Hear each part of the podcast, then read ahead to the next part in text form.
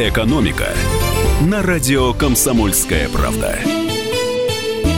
И всех приветствую, кто в этот час слушает радио «Комсомольская правда». В ближайшие 60 минут мы будем обсуждать здесь экономику и все, что с ней связано. У микрофона Алексей Иванов, а в студии сегодня вместе со мной российский экономист Владислав Жуковский. Здравствуйте, Владислав. Здравствуйте, добрый вечер.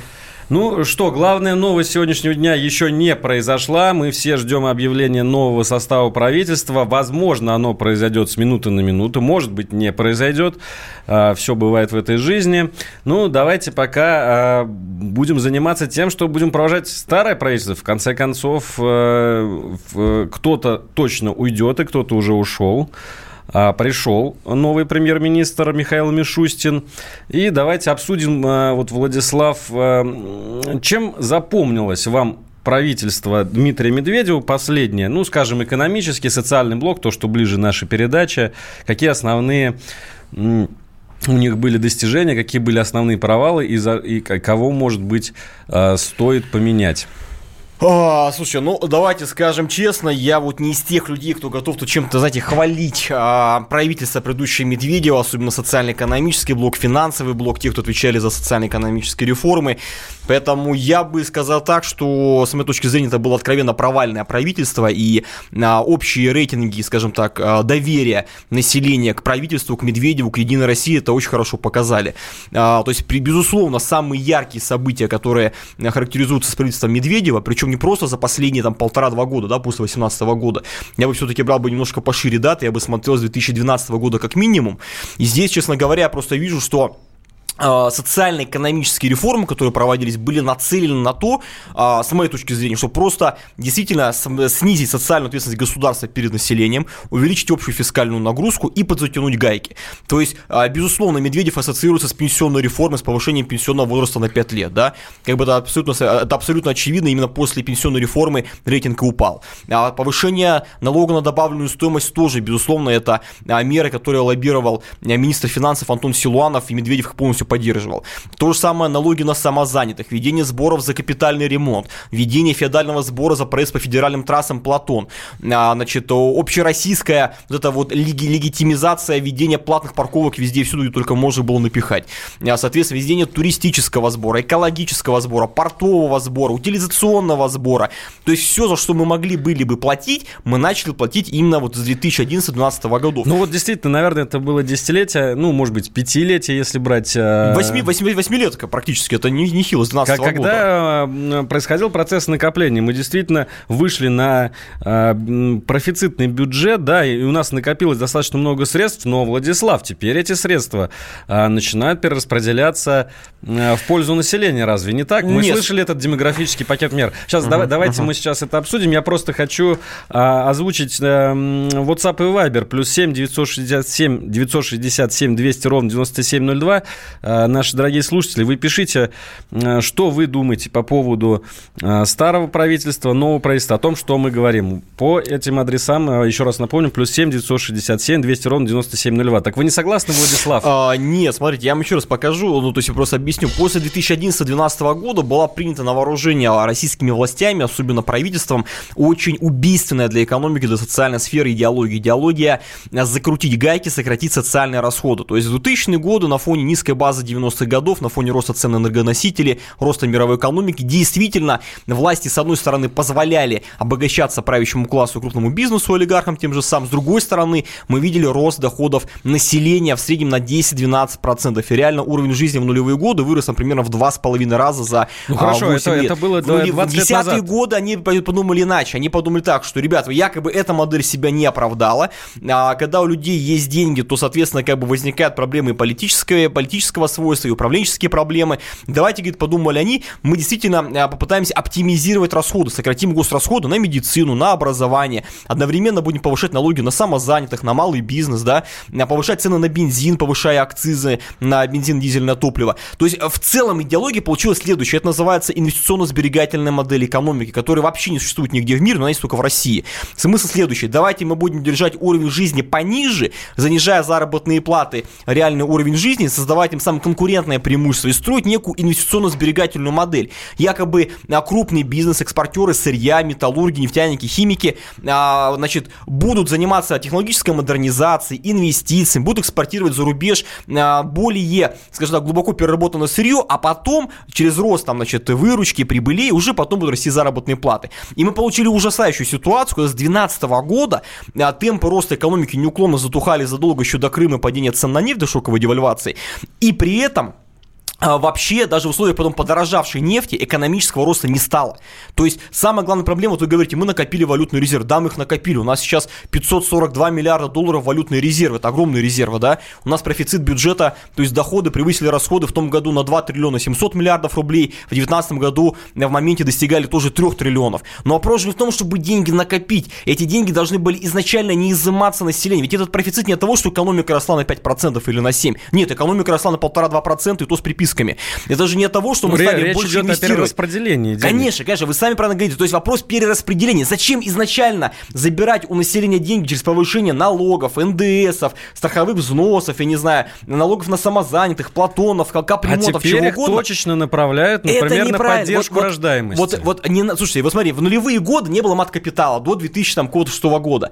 И рождаемость росла. Не потому, что люди... Рождаемость, взрывной рост рождаемости произошел именно после 2007 2007 года. Детям от капитала даже пошла еще в 2000... Термин. Не, не, действительно, 6-7 год был всплеск, в третьем году мы стали, в 2001 год был сам провальный по рождаемости по смертности. А в нулевые годы за счет общего роста экономики, создания рабочих мест, за счет общего оптимизма людей, когда была не только рыба в виде подачек социальных, но и удочка в виде растущей экономики, в виде насыщения экономики деньгами, развитие малого бизнеса, промышленности, роста потребительской активности. Люди сами рожали, потому что, смотрите, безусловно, приятно материнский капитал на первого ребенка. Двумя руками руками поддерживаю инициативу, правильная инициатива. На второго, на третьего тоже здорово. И горячие завтраки и питание в садах, это тоже правильно, это хорошо, но это уже давно есть и в Финляндии, и в Прибалтике, и в Швеции. А, значит, то же самое касается, например, поддержки малоимущих семей, а, значит, на 5000 рублей на ребенка, который до 7 лет. Но, понимаете, а ребенка рожают не ради мат-капитала, не ради одной подачки, а это просто перспектива на будущее. Семья должна понимать, что им есть где жить, у них будет жилье, у них будет ипотека не по 12-15%, а там по 3-5% условно, что у них будет рабочее место и будет нормальная зарплата. Если у вас зарплата по стране, даже по данным Росстата, так называемая самая распространенная модальная 23,5 тысячи рублей, только вдумайтесь, да, то э, люди даже понимая, что им будет некая помощь на ребенка в возрасте от 3 до 7 лет, они не будут рожать, потому что ребенка надо еще собрать в школу, необходимо его лечить, а, значит, там, кормить, э, надо, чтобы было место, где жить, должна быть перспектива. Поэтому, безусловно, точные меры, безусловно, правильные, двумя руками поддерживаем, но без в целом смены социально-экономической политики курса, к сожалению, эти меры захлебнутся. Почему последний, вот, вот, вот самый главный показатель, с 2012, с 2014-2015 годов суммарный коэффициент рождаемости, показывающий, сколько а, детей рожает одна женщина в России, падает. При том, что материнский капитал есть, при том, что подачек дали. Почему падает? Потому что с 2014 года падает уровень жизни населения, реально располагаемые доходы. Официально на 8,5%, неофициально на 35%. Ну, честно говоря, Поэтому рождаемость под... э, э, в странах благополучных, она не лучше, чем в России. А, значит, смотрите, у нас э, это два разных вопроса. Первое, у нас суммарный коэффициент рождаемости сейчас низкий, 1,55, и даже президент это признал, и он падал последние 4-5 лет. А, вторая история, у нас очень высокая смертность. Да, по рождаемости, мы, кстати, далеко там не в топе по рождаемости, но да, действительно, уровень европейских. У нас но сейчас время у нас сделать проблема первый... со смертностью, а это медицина, это как раз-таки а, доступное качество здравоохранения, это, а, соответственно, в целом социальная инфраструктура. Вот по, по смертности мы 120 в мире. То есть, Владислав, то есть... у нас время сделать паузу. Давайте продолжим обсуждение этой горячей темы после небольшого перерыва. Рожденный в СССР. По матери я из Рязани, по отцу из Тамбова. Доктор исторических наук. Будем раскидываться друзьями, враги придут на наши границы. А потом у них может возникнуть мысль эти границы еще и пересечь. Зав кафедрой международных отношений. Вы знаете, а может быть нам Лаврова-то Анна Карлсона заменить, который вот на крыше живет? Спокойствие, только спокойствие. И просто Николай Платошкин. Мы же с вами сверхдержава не потому, что мы большие, не потому, что у нас ракет много, а потому что от мнения русских очень много зависит, понимаете? Николай Платошкин. Каждую пятницу на радио «Комсомольская правда» в 6 вечера по Москве подводит итоги недели и говорит... Ничего, абсолютно ничего, просто нифига, кроме правды. Экономика на радио «Комсомольская правда». Друзья, снова в прямом эфире Алексей Иванов и экономист Владислав Жуковский обсуждаем самую горячую, не случившуюся новость дня, назначение нового правительства. Ждем, конечно, ждем. Вдруг сегодня э, назначат, все к этому идет, но, возможно, и нет. А пока провожаем старое правительство. Мы вот с Владиславом уже э, успели обсудить, чем запомнился. Владислав, конечно, нападает. Я стараюсь немножечко защищать. Но все-таки было... А... Вот у нас есть такая поговорка, да, время собирать камни, время разбрасывать камни. Да, вот возможно, все, что вы говорили, э, прекрасно понимают наверху, даже скорее всего, и о том, что нужно запускать э, экономический рост, о том, что без э, роста реальных доходов населения не будет э, этого самого всплеска рождаемости, которого, который нам как воздуху нужен. И вот именно поэтому Медведева сейчас меняют на Мишустина. Медведев был таким громотводом, знаете, вот он э, выполнил всю грязную работу, и сейчас ушел э, на какую-то другую должность, э, а вот теперь все будет по-другому. Вы в это не верите? Ну, смотрите, две вещи. Первое, я считаю, что Медведев при всей критике к нему, и у нас ему куча претензий, и касающихся всей социально-экономической политики, и расследований по хищениям, по всему остальному, но, знаете, он же человек тоже не глупый, он прекрасно прекрасно понимал, я думаю, он очень хорошо понимает, что а, с теми людьми, которые в принципе сегодня разрабатывают стратегии, пишут планы, стратегии 2020-2030, майские указы были обречены на провал еще в моментах написания в 2012 году, в 2018 году. Даже президент Путин, эти утечки, которые идут, говорят о том, что национальные проекты не работают. В счетной палате Кудрин еще в том году сказал, что они не ускоряют экономический рост, они вообще пока ничего не способны сделать, к сожалению, да. Поэтому, в принципе, он грамотно эвакуировался а, вот с этого Титаника, понимая, что как бы зачем нести ответственность ответственность за то, что будет провалено. А если он не сможет остановить вымирание страны, а мы только в том году потеряли 300 тысяч человек чисто убыль населения, если не остановится падение уровня жизни населения, которое с 2014 года, уже шестой год подряд продолжается, да, поэтому он ушел в сторонку, и, в принципе, он э, с точки зрения политического рейтинга сделал все правильно. Нет, а вы Меня... скажете, кто-то может а, остановить а, это падение? Вот, смотри, вот это Мишустин, да, вот Мишустин, очень много эйфории, очень много радости, человек а, возглавлял федеральную налоговую службу, смог на 35% собрать собираемость налогов по НДСу, по налогу на доходы физлиц, при стагнирующей, падающей экономике, при падающем уровне жизни населения. Давайте все-таки понимать, что, наверное, нам первично это не просто собрать деньги в бюджет и положить, и иметь профицитный бюджет там, в триллион, в 2-3 триллиона рублей, копить валютную заначку, да, а все-таки первично было повышение уровня жизни, рабочие места, рост инвестиций, повышение нормы накопления капитала, а дальше собираемость налогов. Толку вам от гробовой заначки, если у вас от этого люди лучше не живут. И вы смотрите, вот а, Мишустин выступал в Госдуме, да, он выступал там у ЛДПР, у Справедливой России, у Единой России, выступал у КПР, выступал именно на, на фракции. Ему задали три ключевых вопроса. К сожалению, вот к огромному сожалению, ни по одному из них он не сказал, что готов двинуться в противоположное направление того, что делал Медведев. По пенсионной реформе. Нет, отменять пенсионную реформу не будем. Пенсионный возраст подняли, это правильно. А вести прогрессивную шкалу НДФЛ на богатых, сверхбогатых, поднять налоги на экспортеров сырья, нефти, металлов, на вывоз капитала тоже не согласен, потому что якобы он, как глава налоговой службы, не сможет. Он говорит, не с кого собирать деньги. Ну как и не с кого собирать? Откройте журнал Forbes, последний выпуск выходил, да? В России 290 тысяч человек с, с активами больше 10 миллионов долларов. 200 богатейших россиян официально по данным Forbes а, владеют активами более чем на 540 миллиардов долларов. Это больше валютных резервов страны и не с кого собирать. То же самое него спросили, а давайте мы снизим налог на добавленную стоимость, потому что он бьет по промышленности, он бьет по реальному сектору, по наиболее технологичным отраслям. Тоже сказал, делать не будет. Спросили, давайте мы а, посмотрим, ограничим, будем бороться с офшорами, с вывозом капитала, ведем повышенные налоги на дивиденды, да, тоже этого не было. Поэтому, к сожалению, вот, вот, вот хочется верить, что что-то изменится, будут новые министры, но если на первичном встрече с депутатами от парламентской оппозиции говорится, что в целом все было правильно, и вся социально-экономическая политика была верна, и не готовы пересмотреть ни снижение налогов на бедных малоимущих, ни отменить налоги на самозанятых, ни пересмотреть а, а, тот же самый сбор Платон проезд по федеральным трассам, там, ни пенсионную реформу, то, в принципе, чего ожидать то, то есть за счет чего чего мы хотим здесь снизить фискальное давление на экономику. То есть, к сожалению, мы идем в сторону фискализации экономики. Собирать налоги это здорово, это важно, без этого государство не может жить. Но без чего государство умрет быстрее, чем без сбора налогов, это без растущего благосостояния населения, которое будет переливаться в рост социального оптимизма и в демографический подъем. Поэтому то, что он хороший фискал, это здорово. Но когда, вот я прошу прощения, да, вот вы спросили, Мишустин, давайте повысим налоги на сверхбогатых, на чиновников, депутатов, сенаторов, у кого доход от миллиона рублей, там, а 10 миллионов еще выше.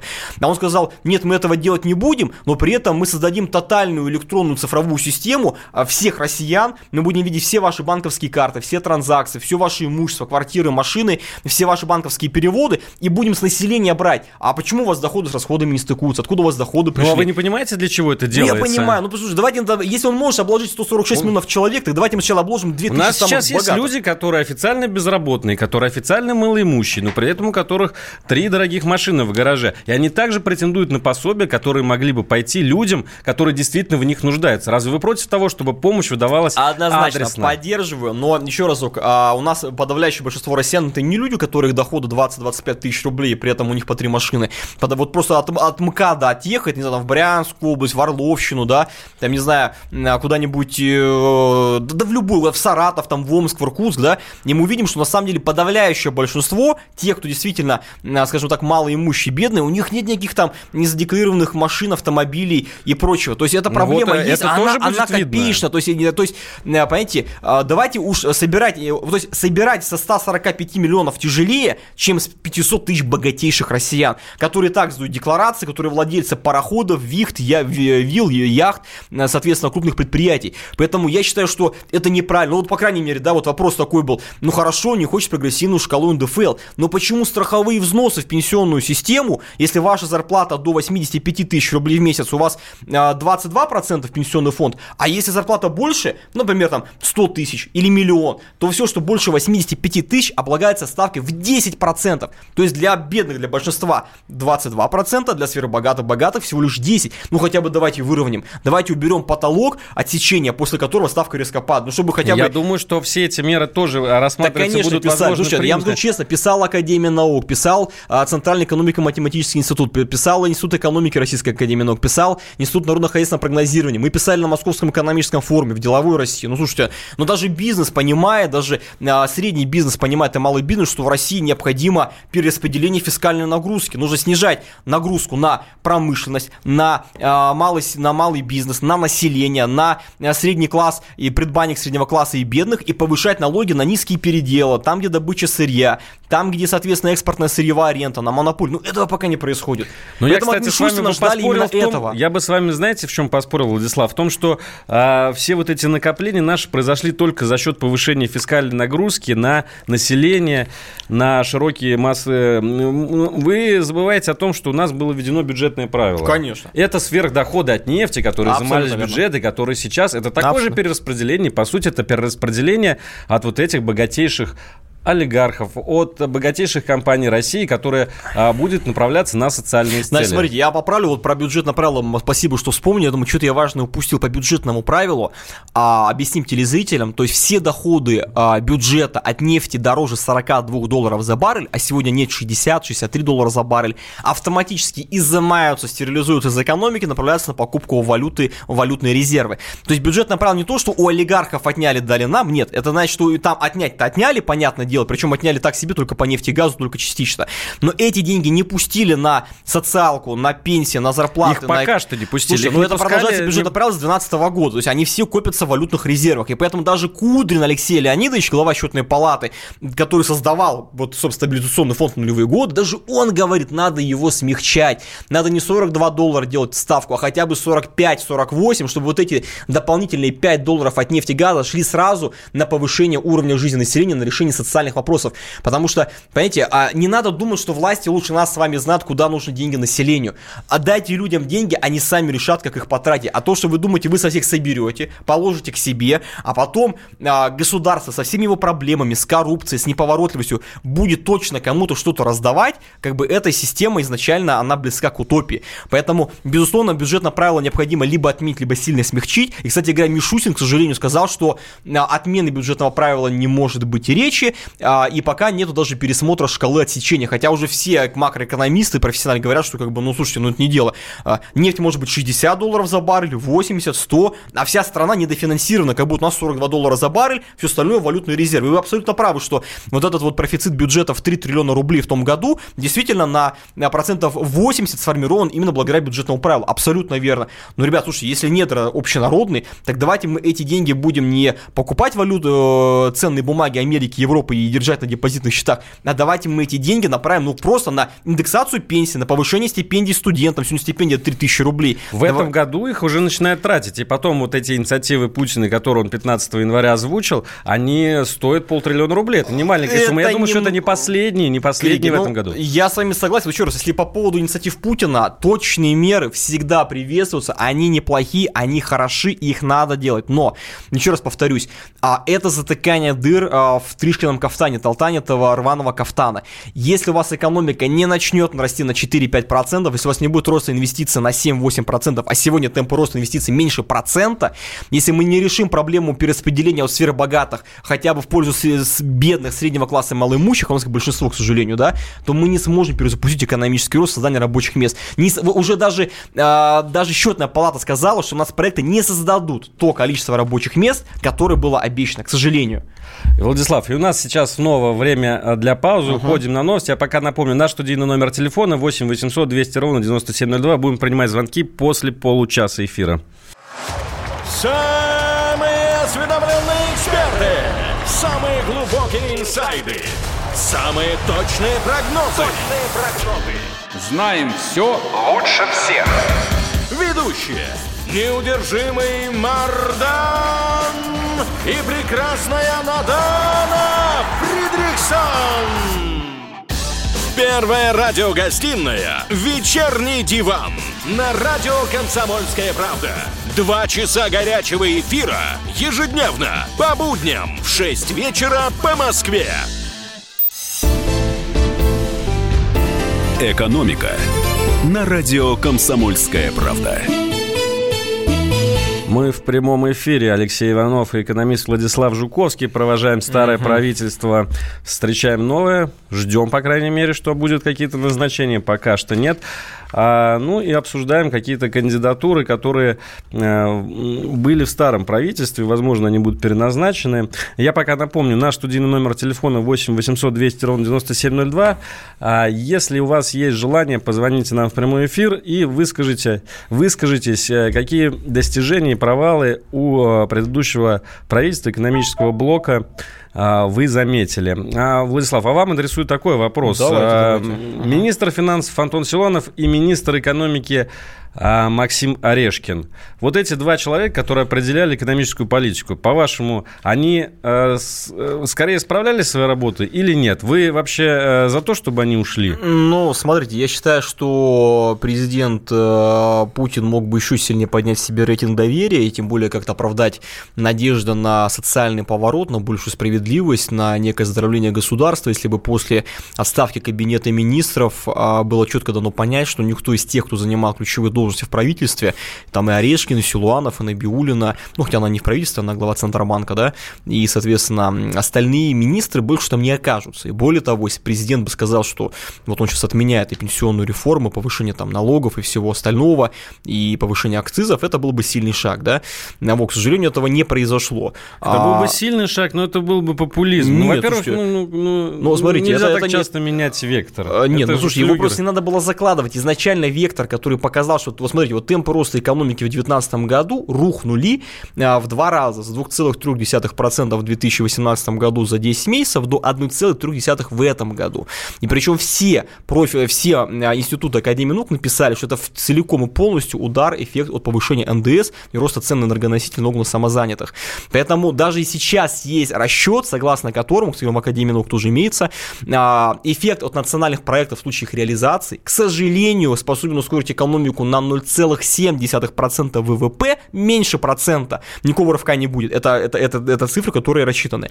А при этом повышение НДС, акцизов, налог на самозанятых, рост издержек тормозят экономику на процент.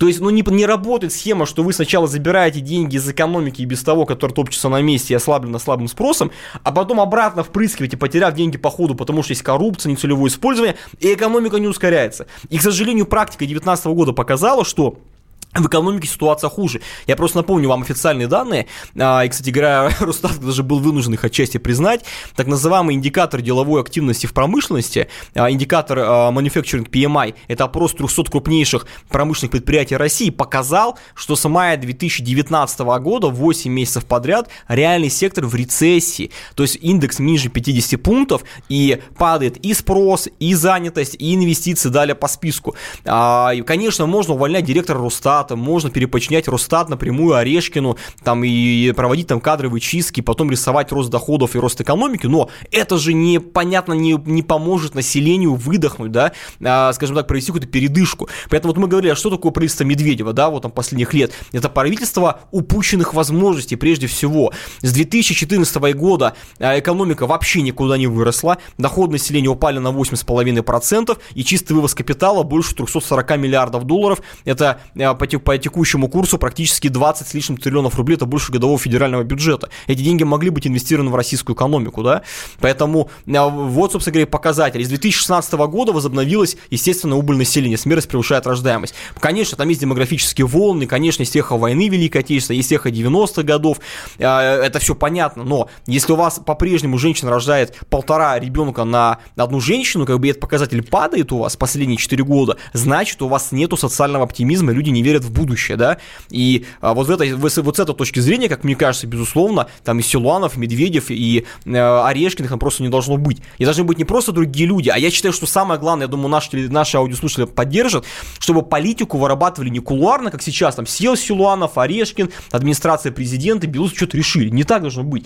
Необходимо привлекать нормально Академию наук, привлекать экспертное сообщество, профессионалов своего дела, да, промышленников, профсоюзы, и вместе вырабатывать план социально-экономического развития. Но у нас достаточно достаточно всяких совещательных так органов. нет, поймите, у нас всю политику определяет Высшая школа экономики и Академия народного хозяйства. Все, причем они на грантах из администрации президента сидят. Это все здорово, но слушай, почему у нас на э, Многодарском экономическом форуме, на Петербургском экономическом форуме, на других форумах Красноярском, почему там нету представителей, фундамент, представителей реальной науки, да? Людей, которые почетные профессора в России за рубежом. Почему вообще никто не спрашивает мнения, там, например, не знаю, э, тот, э, того же самого там, деловой России, либо э, значит, машиностроителей руководителей страны, либо других организаций. Почему у нас э, решения принимаются кем-то, не пойми как, потом они публикуются, а потом мы узнаем, что они не сработали. Ну так же не должно быть. Ведь эти все вещи можно просчитать. Для этого есть профильный институт в Академии наук, тот же самый ЦИМИ, Институт экономики, все просчитываемо. Экономика это вполне себе точная наука, просчитываем, ее можно а, спрогнозировать. А мы сначала как? Повышаем налоги, повышаем пенсионный возраст, повышаем цены на бензин,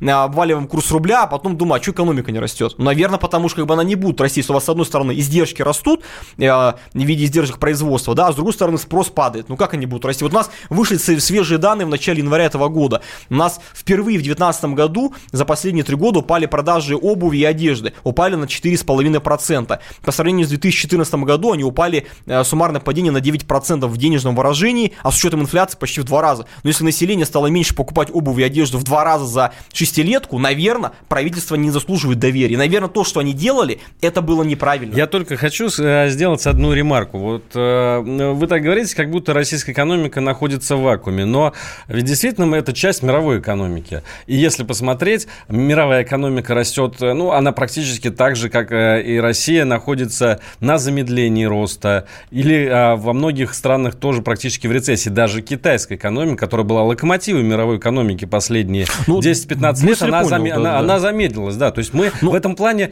э, не волшебники, да, если весь мир замедляется, у нас специально, я как и статистик, я просто приведу цифры, чтобы вы понимали, мировая экономика реально тормозит последние три года, но проблема в том, что она тормозит с 3,7% до 3,2%. За Рос... счет Китая, опять да, же. Да, российская который... экономика тормозит уже на 1,3%. Мы с 2011 года растем медленнее мировой экономики. В Китае темпы роста 6%, в Индии там около 6,5-7%, во Вьетнаме около 4,5%. Просто вот давайте возьмем десятилетний период с 2008 года. С 2008 года за, за 11 лет экономика России выросла с учетом Крыма, Севастополя, э, с учетом их присоединения на 8,5%, мировая экономика на 35%, а мы на 8%, Китай на 92%, Индия 75%, там азиатские страны 40-50%. То есть мы на десятилетнем этапе, там неважно, был э, там Медведев, там был или, или, или президент Путин, да неважно кто, да, в целом их подходы к экономике показали, что с 2008 года мы росли хуже в разы, чем росла даже мировая экономика, не говоря о тех, кто совершил индустриальный рывок. Поэтому, наверное, если растет Вьетнам, растет Китай, растет Индия, если растет Малайзия, Индонезия, если растет даже там Восточная Европа, надо посмотреть, почему они там росли, да, потому что э, был, э, собственно говоря, стимулирующая налоговая политика, потому что была система нормальной поддержки. Ну, Китай, э, надо не забывать, что Китай это диктатура. О, слушайте, и, ну, и, и, и по я, я, не, диктатура понятно, растет быстрее, нет, чем демократия. Вьетнам это не диктатура, они росли, причем, да, там было, да, там вообще как бы считается социалистическая экономика Вьетнам, хотя, конечно, это социалистически рыночная экономика, как и Китай, это не коммунистическая экономика, экономика, да, это, безусловно, экономика смешанного типа. Я про то говорю, про то, что есть те меры, которые необходимо оттуда брать. Владислав, рост... сейчас вынужден вас прервать, так. у нас время для еще одного перерыва, мы обязательно закончим эту мысль после небольшой паузы. 8 800 200 ровно 9702, это наш телефон прямого эфира, звоните к нам и высказывайте свое мнение. Экономика на Комсомольской правде. Экономика. Накал страстей на радио «Комсомольская правда». Здесь, что, здесь нельзя не сказать, что папа богатый. Ну, Министерство газовой промышленности, я знаю, как гуляли. Снимали пароходы. Ну, скажи, я... только Нет, без я плохих слов. Считаю. Если у нас такая история, что даже безобидное детское песенное шоу вкладывает кирпичик в создание революционной ситуации, ну, все Взяли встало в один и, ряд вот и с этим плюнули просто в лицо. Совершенно. Андрей и Юлия Норкины. По средам в 8 вечера. В программе «Простыми словами». Хорошо, будем иметь это в виду.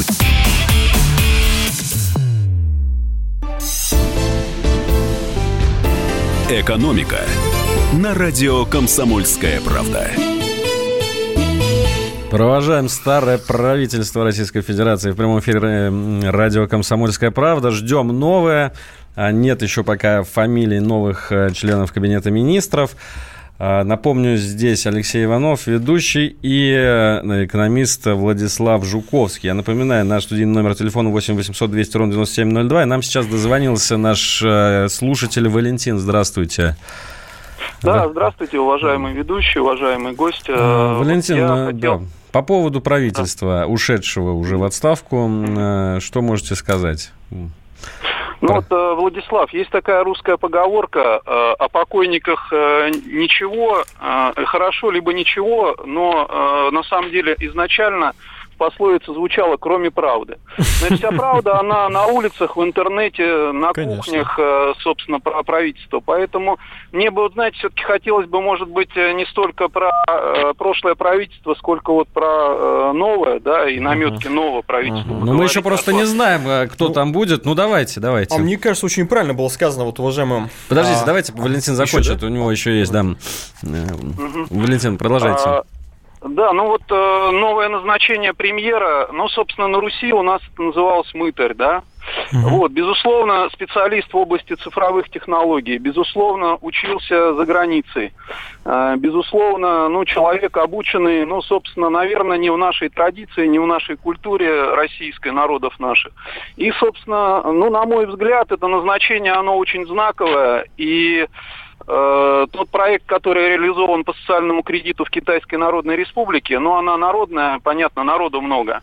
Вот. Ну а то, что там социализм, там социализма нет, и социальный кредит это на самом деле, ну можно в Ютубе набрать э, социальный кредит в Китае, это фашистское общество по сути.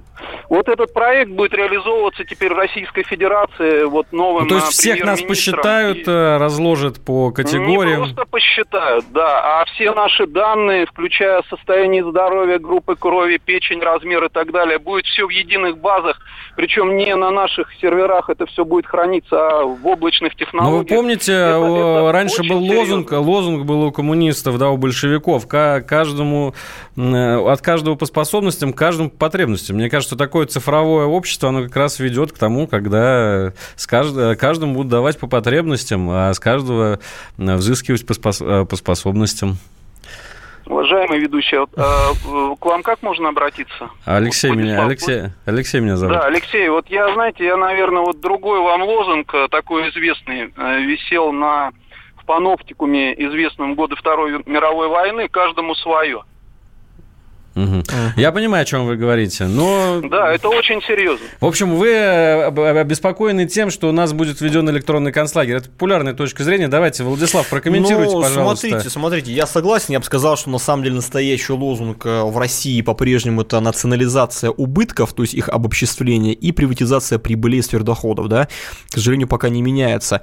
А с точки зрения, что покойниках либо ничего, либо хорошо, ну, правильно сказано, другое дело, что все живы-здоровы, никто сильно не пострадал, все правительство будет хорошо пристроено, даже те, кто не попадут в новый кабинет министров, поэтому правильно говорят, что он говорит только правду, да, и нам есть какие цифры привести, мы цифры и приводим, собственно говоря. Если а, цифры официальные не нравятся кому-то, значит, надо запрещать Росстат, Министерство финансов, там еще кого-то, и просто признавать все плохие данные, всю плохую статистику происками там Госдепа, кого угодно. А, вот, а с точки зрения чего? Значит, с точки зрения а, социального кредита, да, история на самом деле очень опасная в том плане, что вот эта система рейтингования, которая создана в Китае, там еще в начале десятых годов, в 2014 году получила новое движение, где оценивается честность в государственных делах, коммерческая, коммерческая целостность, общественная целостность, судебная достоверность. Если у вас очень низкий рейтинг, то вам отказывают в соцобеспечении, запрет на работу в госучреждениях, особо особо тщательный досмотр на таможне, запрет на занятие руководящих должностей в пищевой фармацевтической промышленности, отказ в авиабилетах и спальном месте поездах, запрет на обучение детей в дорогих э, частных школах. Но а вот э, действительно с 2015 года ее начали реализовывать, э, там Alibaba Group и Tencent и прочее. В 2017 году уже в, в ряде городов, например, в Шунджине реализуется.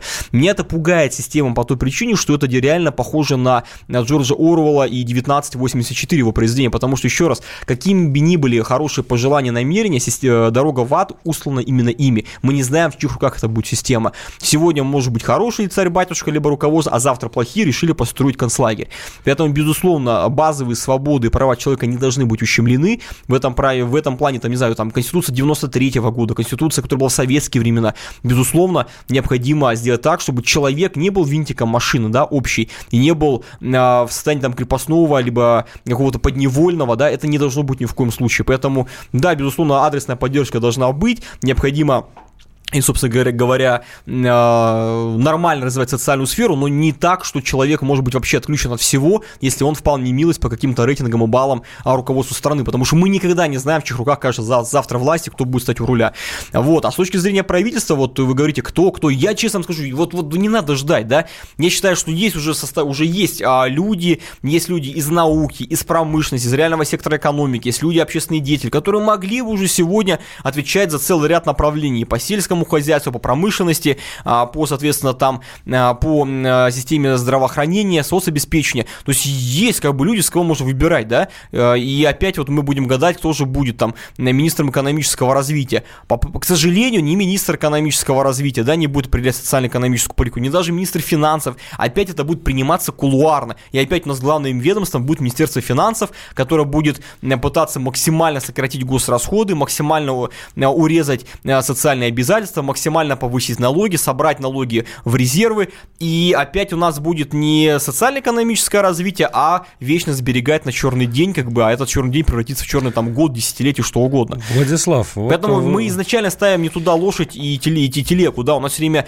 телега впереди лошади, и мы постоянно считаем, что чем больше, чем ниже инфляция, тем лучше. Но если у вас инфляция, да, значит, обеспечена низким платежеспособным спросом, сжатие розничного товарооборота, а розница упала на 10% за, за 5 лет, то зачем вам нужна низкая инфляция, если она достигается ценой, а, собственно говоря, пустых карманов населения? Она не нужна. У нас в нулевые годы при инфляции 8-10% а доходы росли на 20-25, и реальные доходы в итоге увеличивались, да? Поэтому, еще раз, низкая инфляция не всегда является добром, она может быть и злом, если она достигается такими путями. То же самое валютные резервы. Да, тоже это не есть самоцель и панацея. У нас сегодня валютные резервы уже в два раза превышают, ну, даже такой а, ну, максимально допустимый уровень резервов там по а, коэффициенту по достаточности рейди, там по другим по коэффициентам. У нас их очень много, они такие не нужны. Они критический импорт покрывают и на 3 месяца, и на 6 месяцев, обслуживание внешних долгов. Это же просто э, копим деньги, потому что не знаем, куда потратить и не хотим никуда это дело направлять. Владислав, ну что ж, у нас осталось э, полминуты буквально до окончания передачи. Так и не дождались мы в течение этого часа нового состава кабинетов министров, но я думаю, э, действительно, можно его не сильно так уж и ждать. Когда будет, тогда и будет. Я думаю, это в скором времени. Много не успели обсудить, но э, каждый день в эфире «Комсомольской правды» мы говорим об экономике. Я, Алексей Иванов, прощаюсь с вами до завтра. Оставайтесь на нашей волне. В эфире радио «Комсомольская правда» еще много интересного будет э, сегодня, в том числе про новое российское правительство. До скорой встречи. И, Владислав, спасибо вам. Противоположные взгляды. Оппозиция, я считаю, героями. Твое право считаю. Да. Тина, что ты несешь? Ну а как? какую? Максим, я не смеюсь, но просто нельзя так говорить. Себя послушай. Разные точки зрения. Призывы «надо выходить и устраивать майта» — это нарушение закона. И вообще это может закончиться очень нехорошо. Вы не отдаете себе в этом отчет? О, нет, решили какой-то допрос устраивать. Личный взгляд на главные проблемы. Ты не ездишь на машине! Я не езжу. Ну вот и тогда Ну, молчи, отлично. потому что я рассказываю про движение автомобильное, а не про пешеходов. Свобода слова в прямом эфире. Я не причисляю себя популистом. Я причисляю себя к людям, которые действительно отстаивают мнение жителей. Причем не только на словах, но и на деле. Тогда приношу Любовь Соболь свои извинения. Радио «Комсомольская правда». Правда рождается в споре. Две крайности, они всегда опасны. Всегда мир более разноцветный и плохо, когда либо кровь на улицах, либо кровь в застенках.